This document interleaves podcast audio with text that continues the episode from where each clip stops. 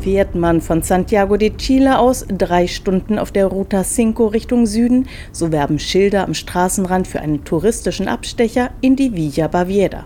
Auf Deutsch das bayerische Dorf. Das ist seit 1988 der offizielle Name der Siedlung, die als Colonia Dignidad weltweit bekannt wurde. Übersetzt etwa Kolonie der Würde.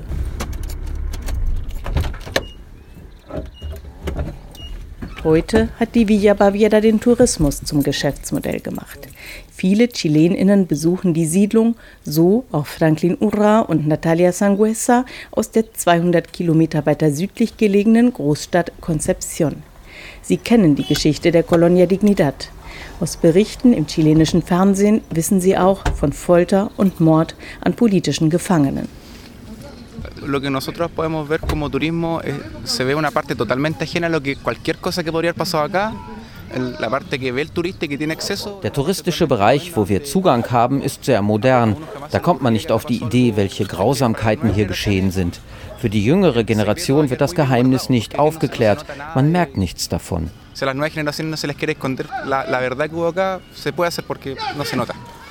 Sagt Franklin Ura.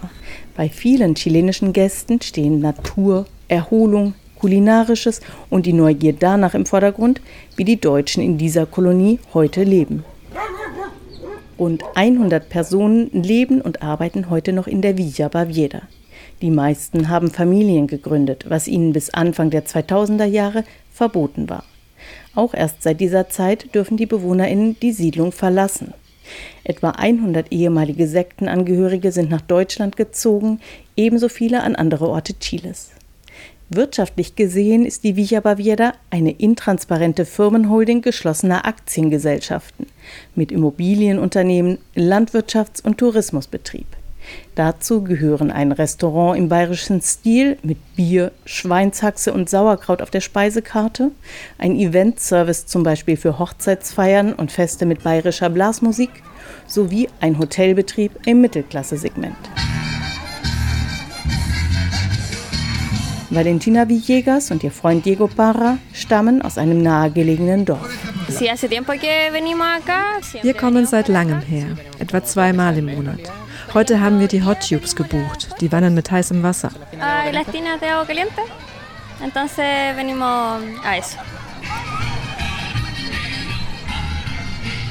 Die Website der Villa Baviera bewirbt deutsche Traditionen und lebendige Kultur in herrlicher natürlicher Umgebung. Als besondere Attraktionen werden Trekkingtouren zu nahegelegenen Berggipfeln angeboten sowie Fahrten im Unimog über das Gelände und inzwischen auch geführte Rundgänge mit BewohnerInnen der Siedlung, die von ihrem jahrzehntelangen Leiden berichten. Gabriel Rodriguez war 1975 als politischer Gefangener in der Colonia Dignidad und wurde dort gefoltert. Er hat überlebt und fordert heute ein Ende des Event-Tourismus in der deutschen Siedlung. Es ist gerichtlich bestätigt, dass viele Menschen hier gestorben sind. Wir sagen Nein zum Tourismus in Colonia Dignidad. Überall auf der Welt sind Plätze, an denen gefoltert und gemordet wurde, heute Orte der Erinnerung, der Reflexion und des Friedens. Das ist kein Raum für Zirkus, Geldmacherei und Partys. Stattdessen müssten Folter und Verschwindenlassen an diesem Ort aufgeklärt und dokumentiert werden, fordert Gabriel Rodriguez. Denn nach dem Putsch gegen den sozialistischen Präsidenten Salvador Allende 1973 hatte der chilenische Geheimdienst DINA ein Gefangenenlager auf dem Gelände der deutschen Siedlung errichtet. Hunderte Oppositionelle wurden dort gefoltert, Dutzende ermordet. Ihre Leichen wurden in Massengräbern verscharrt, teils später wieder ausgegraben und verbrannt ihre Asche im nahegelegenen Fluss Perquilauquen verstreut. Keine der mutmaßlich 50 bis 100 in der Colonia Dignidad verschwundenen Personen konnte bisher identifiziert werden. Forensische Archäologen suchen nach den sterblichen Überresten einiger ermordeter Gefangener, die noch in Massengräbern auf dem Gelände vermutet werden. Denn die Angehörigen der Verschwundenen finden bis heute keine Ruhe. Zum Beispiel die 69-jährige Margarita Rojas Vázquez. Sie ist in Villa Rosa, einem Dorf nahe der Colonia Dignidad, aufgewachsen.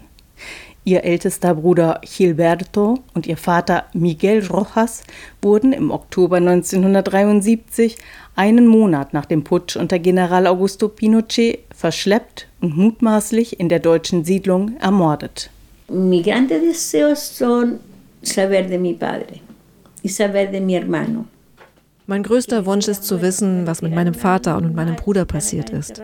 Zu wissen, ob sie dort begraben oder ins Meer geworfen wurden. Wenn Sie mir nur einen kleinen Knochen von ihnen geben, würde ich den aufheben. Wir haben immer alles getan, was wir konnten, um unseren Vater und unseren Bruder zu finden. Aber nie haben wir eine Antwort bekommen. Mit meiner Mutter und meinen Brüdern haben wir viel versucht. Das alles haben wir mit der ganzen Familie getan. Schon 1973 hatte die Familie Anzeige erstattet. Das Verfahren ist bis heute nicht abgeschlossen. Der Verbleib ihrer Angehörigen und die Verantwortlichen für deren Verschwinden sind nicht geklärt. Margarita Rojas Vázquez lebt eine Autostunde nördlich der deutschen Siedlung in Linares. Zusammen mit anderen Angehörigen von Verschwundenen aus der Region organisieren sie Kundgebungen und Gedenkveranstaltungen für die Verschwundenen in der Ex-Colonia Dignidad. Sie fordern Aufklärung des Schicksals ihrer Angehörigen und einen Ort der Erinnerung.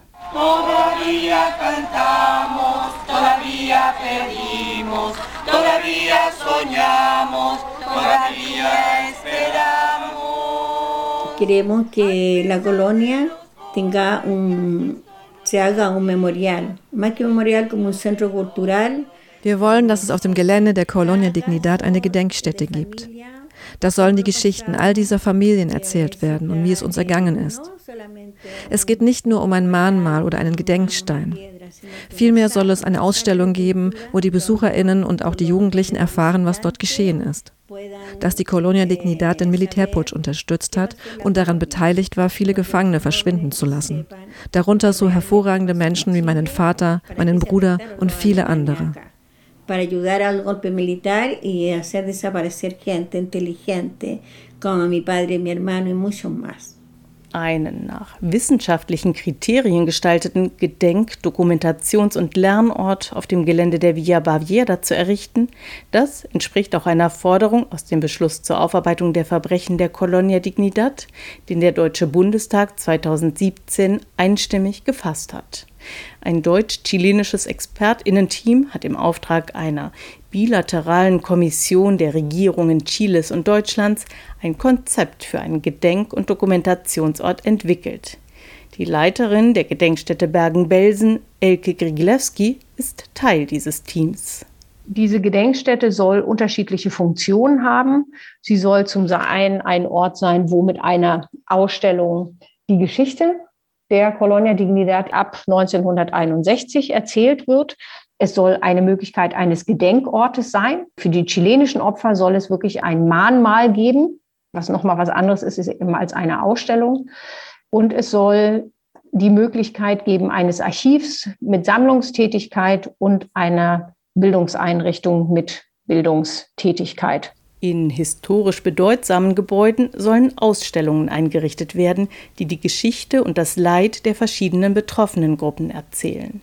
Dazu gehören neben den Angehörigen der Verschwundenen und den in der Colonia Dignidad gefolterten Gefangenen auch chilenische Missbrauchsopfer, Zwangsadoptierte und von dem Gelände vertriebene Familien von LandarbeiterInnen sowie die deutschen Siedlerinnen und Siedler. In anderen Bereichen der Villa Baviera außerhalb dieser Gebäude könnten die jetzigen BewohnerInnen weiterhin wohnen, arbeiten, auch Unterkunft und Gastronomie anbieten, meint die Expertin. Man kann nicht die ganze Villa Baviera in eine Gedenkstätte umwandeln. Das ist nicht machbar. Eine Gedenkstätte, um zu existieren, braucht lebendiges Leben um sich herum. Ich kann keine Gedenkstätte irgendwo in den Wald stellen, wo nicht auch Leben ist, weil das geht als Konzept unter zu einer inzwischen von den BewohnerInnen in Eigeninitiative eingerichteten Ausstellung mit Fotos und Alltagsgegenständen aus ihrem Leben in der Siedlung, erklärt Elke Griglewski. Ich finde, dass man wertschätzen muss, dass diese Ausstellung im besten Wissen und Gewissen gemacht worden ist, um die Geschichte zu präsentieren. Und diese, die Gegenstände, die dort in dieser Ausstellung sind, die sind sehr hochwertig und müssten unbedingt in eine professionell erarbeitete Ausstellung eingehen. Allerdings gäbe es in der Gedenkstättenpädagogik bestimmte Standards, um BesucherInnen nicht zu überwältigen. Diese sollten demnach nicht in Voyeurismus verfallen, sondern etwas lernen. Und um etwas lernen zu können, muss so eine Ausstellung ein Narrativ haben. Ein Narrativ, was soll die Ausstellung vermitteln? Was sollen die Gruppen lernen? Und anhand solcher Kriterien muss dann entsprechend der Standards einer Ausstellung erarbeitet werden. Das können die Betroffenen nicht selber machen, weil sie viel zu sehr emotional involviert sind. Die Rolle der Betroffenen sieht die Gedenkstättenexpertin zum einen darin, dass sie als ZeitzeugInnen an Bildungsgesprächen teilnehmen und zum anderen sollten sie in einem Beirat vertreten sein, in dem sie ihre Meinung einbringen können. Damit ein Gedenk-, Dokumentations- und Lernort auf dem Gelände der ehemaligen Colonia Dignidad Realität werden kann, brauche es endlich konkrete Vereinbarungen der Regierung, sagt Elke Grigilewski. Dieser Verantwortung gerecht zu werden, sei nun Aufgabe des grün geführten deutschen Außenministeriums und der neuen linken Regierung Chiles unter Gabriel Boric. Wir haben es mit zwei Regierungen zu tun, die sich auf die Fahnen schreiben, dass sie aktiv Menschenrechtsarbeit, Menschenrechtspolitik machen wollen. Und eine Gedenkstätte wird nicht funktionieren ohne ein staatliches Bekenntnis. Das zivilgesellschaftliche Engagement ist jetzt Jahrzehnte alt in dem Bereich. Es braucht jetzt eine politische Entscheidung von den Regierungen.